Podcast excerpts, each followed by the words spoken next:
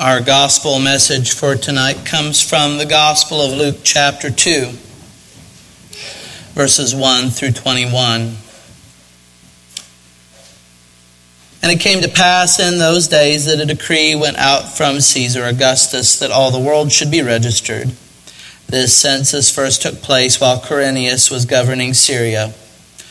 So all went to be registered, everyone to his own city. Joseph also went up from Galilee out of the city of Nazareth into Judea to the city of David, which is called Bethlehem, because he was of the house and lineage of David, to be registered with his wife Mary, his betrothed wife, who was with child.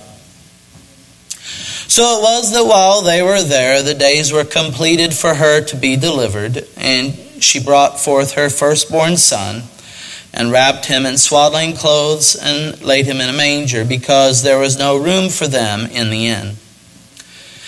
Now there were in the same country shepherds living out in the fields, keeping watch over their flock by night. And behold, an angel of the Lord stood before them, and the glory of the Lord shone around them, and they were greatly afraid. Then the angel said to them, Do not be afraid. For behold, I bring you good tidings of great joy, which will be to all people. For there is born to you this day in the city of David a Savior, who is Christ the Lord. And this will be the sign to you. You will find a babe wrapped in swaddling clothes, lying in a manger. And suddenly there was with the angel a multitude of the heavenly host, praising God and saying, Glory to God in the highest, and on earth peace, goodwill toward men. So it was when the angels had gone away from them into heaven that the shepherds said to one another, Let us now go to Bethlehem and see this thing that has come to pass, which the Lord has made known to us. And they came with haste and found Mary and Joseph and the babe lying in a manger. Now, when they had seen him, they made widely known the saying which was told them concerning this child.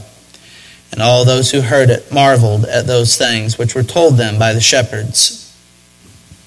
But Mary kept all these things and pondered them in her heart. Then the shepherds returned, glorifying and praising God for all the things that they had heard and seen as it was told them. And when eight days were completed for the circumcision of the child, his name was called Jesus, the name given by the angel before he was conceived in the womb. This is the word of God for the people of God.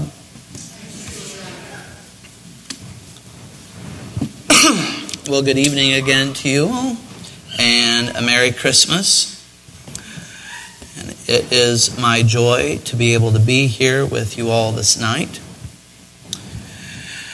I don't know if you all realize, but preaching on Christmas Eve is kind of a nerve wracking thing for pastors because there are certain expectations that, that people have when it comes to Christmas. I grew up with them, and, and you, you go to church, you want to hear about the, the shepherds, you want to hear about the angels who came and witnessed to the birth of the child. And because of that, whenever you're writing a sermon for Christmas Eve, you do a lot of soul searching and pondering as to what is the what angle can be taken with this that hasn't been taken before. And it's not easy. I'm sure all of you have plans for the rest of the evening and tomorrow being Christmas, so I will do my best to be brief. Tonight, as I said, is a special night. After Easter as our holiest day and Good Friday as our most somber of days, tonight is the most sacred night in all of Christianity. Tonight we celebrate and remember the birth of our Lord Jesus Christ. And I've already said what, what more can I say about this, this event? I could talk, talk about the humbleness of Christ's entry into the world, how he should have been born in a palace. He deserved that, and yet it was God's will that he be born in a stable, that he might be a Savior and King for all people, especially the lowest of the low. I could look at the example of the shepherd's devotion to the Christ child, how they represented those that Christ came for the most. I could talk about the centrality of Christ's birth as the beginning of God's salvation to the world. All of these would be good things to look at. I have a theologian's mind and mindset, meaning that I like to dig into the meaning of things, especially as they relate to God. I can tell you from that frame of mind that the birth of Christ and the way that it happened served to turn the world system upside down. That the world as it was and as it is is being overthrown and a new kingdom put into place as a result of the birth of Christ. A tiny peasant infant will rule the world. I could tell you about the relationship between the glory of God as an aspect of God and Jesus, the Son, who embodied that glory in flesh and blood. So when the shepherds saw the glory of God all around, they in essence were seeing Christ's essence as it would have been in his pre incarnate state. And then they would get to contrast that with the humility of Christ in a manger. But the one thing, the one thing that I can go over and over and over in my brain and not really come up with a very good detailed explanation for, in my own way at least, is why? Why did all of this happen? Some might say, well, so that we could be saved. Yeah, I know that that's what it did, but why? Why did he do it?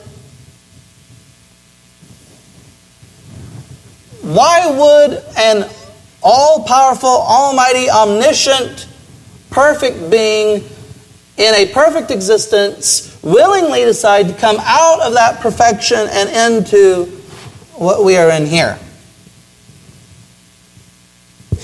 We see in the Gospel of John the passage that my wife read as we lit the Advent wreath and the Christ candle, signifying that we are now transitioned from Advent to Christmas now. Then in the Gospel of John, it says that Jesus, as God the Son, existed in perfect peace and glory and communion of love with the Father through the Holy Spirit from time everlasting. He is the one through which everything that exists, everything that has ever existed, and everything that ever will exist, it is through him that that came into being. So, why would Jesus do this? Why would he trade the glory of heaven for the muck and the mire of our existence? Let me put it a little bit different way. Jesus, as the Gospel of John says, not only was near to God, but that he is God. God is perfect and above all of the pain, all of the suffering of this existence. He existed before existence existed. Why would he give up that perfect existence for what we deal with day in and day out? Why would he knowingly come here to die? For that was his purpose. Not only did he come and was born in, in a barn, but he came and lived and served among broken people only to die for them. Why would he do it? Theologically, I can explain that Jesus is our substitute in a, in a sense. He is our atonement for everything that we have ever done that falls short of God's glory, fall, falls short of God's best. Every time we have failed to live up to His standard, every time we have caused pain, every time we've caused hurt, He is our atonement and our empowerment to overcome sin, but why did he go through it?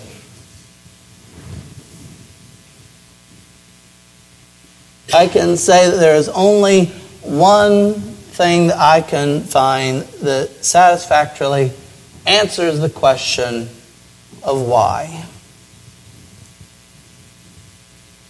John 3:16 says for God so loved the world he loved it in this way that he gave his only son that whosoever would believe in him would not perish but have everlasting life.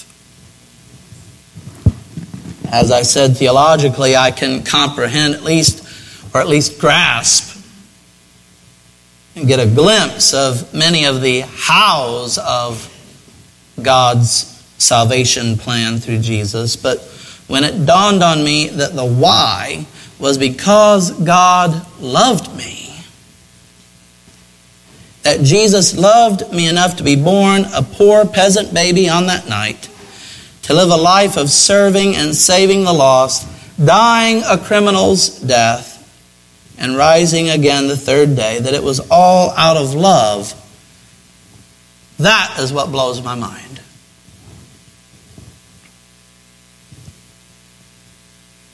That is the thing that, to me, is the most astounding aspect of the Christmas story. God did all of it because of love. For fear of overshooting my time and no longer adding to the Christmas celebrations but detracting from them by becoming a drone, I leave you with this Christmas, Good Friday, and Easter are all really the same story beginning, climax, and conclusion. And that story has one very simple message for me and you and you and everyone in the world. God loves you. He loved you so much that he left a perfect existence in eternity to be born a peasant, suffer and die, and rise again. And Mr. Scott, if you would bring the screen down.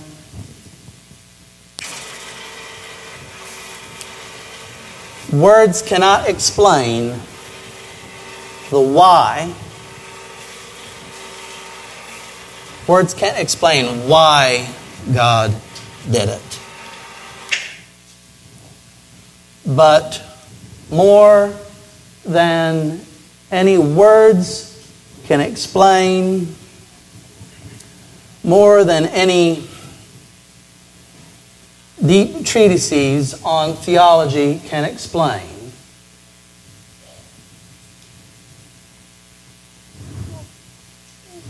this This explains it more than anything else.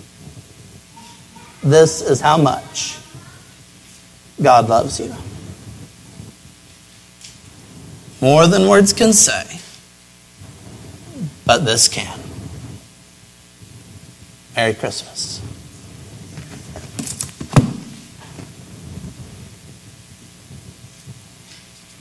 We come to